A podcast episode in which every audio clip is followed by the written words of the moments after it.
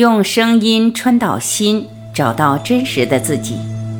欢迎收听由张晚琪爱之声 FM 出品的《不合理的快乐》，作者杨定一博士，文献协力马义安博士，编者陈梦怡，播音张晚琪。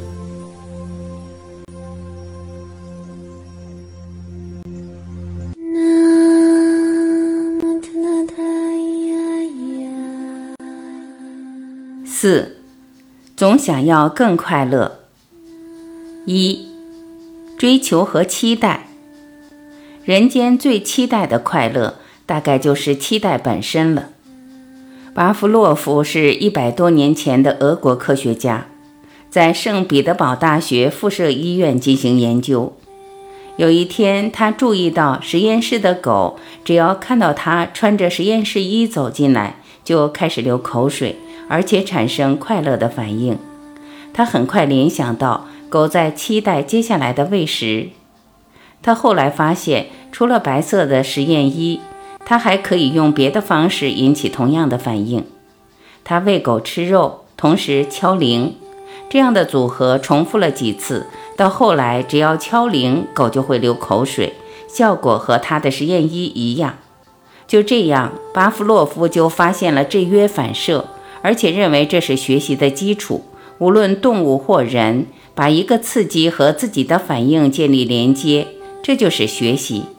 这个发现使他得到1904年的诺贝尔医学奖。巴甫洛夫不光证实了制约反射的存在，也同时验证了一个非常古老的道理：熟能生巧。希腊七贤之一佩里安德在两千多年前就说过：“练习即是一切。”也就是说，任何学习，包括身心的快乐，都必须要重复再重复。以前的人认为快乐是可以学得来的，只要抑制负面的情绪，包括贪婪、嫉妒、恐惧，快乐自然就能浮出来。无论各个文化，也都有禁欲、苦修。控制自己的感受的传统，透过练习，透过一再的重复，化为生命的习惯，等于是为头脑做了重新的制约，也就是学习。当然，用现代的语言，包括我所称的新的神经回路，谈的也是练习这个古老的学问。多巴胺和期待系统，从巴夫洛夫的制约学习演变出一套奖惩的理论。我们会发现，对奖励，也就是好的结果的期待，自然引领着我们去做某件事。举例来说，每个人都体验过爱情的威力，光是想起那一个人，心头小鹿乱跳，脚步也不由自主地轻快起来，时间过得特别长或特别短。为了约会或等电话，可以特别早起或晚睡。恋爱中的大脑发生了什么？研究人员找来十名女性和七名男性，恋爱时间从一个月到十七个月，请他们轮流看爱人和一位熟人的照片，中间还安排一些让他们分心的事情，以免两张照片的效果相互干扰。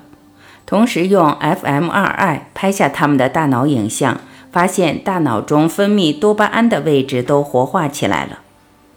谈到在脑内带来快乐的小分子，大概没有一个比多巴胺更重要。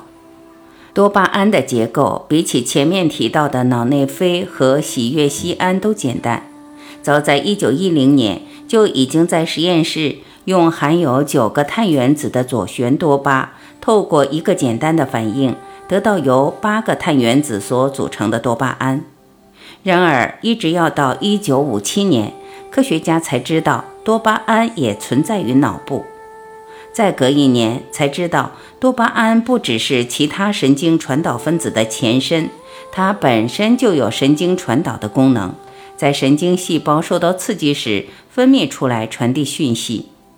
这项发现后来得到2000年的诺贝尔医学奖。如果你看过电影《无语问苍天》，也译作《睡人》，大概还记得。原本像蜡像一样躺在床上一动也不动的患者，在用药之后解冻了。这个药物就是左旋多巴。能通过血脑屏障在脑中转化成多巴胺。相信你看到多巴胺的结构会觉得相当不可思议。这么简单的构造，就是一个氨基再多连上几个碳氢的结构，就可以让我们的人生动起来，带来积极进取的快乐。不只是动起来，多巴胺还带来期待的心情，让人愿意为了美好感觉的奖励而去尝试新的经验，认识新的人，学习新的事物。就连刚到一个新的工作环境，都可能带来很多生理和心理的兴奋反应。就好像脑部有一套期待系统，又称奖励系统，带领着我们去投入，而多巴胺就是其中的主角。期待和奖励所带来的快乐其实不太一样，在追求的时候，主导着我们积极进取的是一种兴奋感。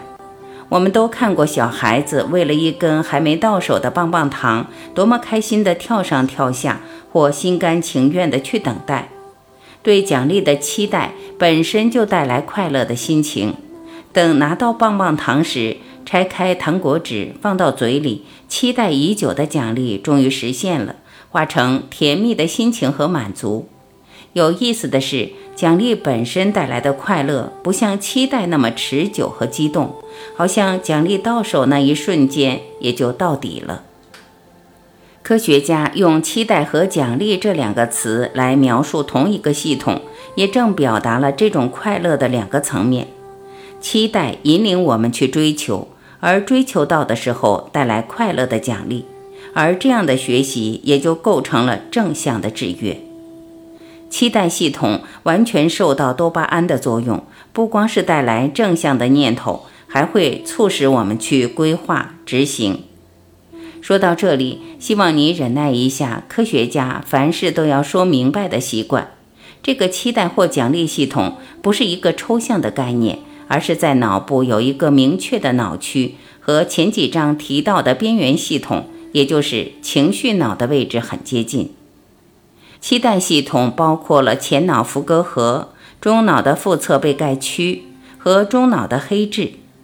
这些位置含有许多生成多巴胺的神经细胞。我们也可以从下图看到这些区域与脑部其他位置的连线，包括与负责认知规划的前额叶之间的连线。这也代表了期待系统对整个脑的运作影响重大。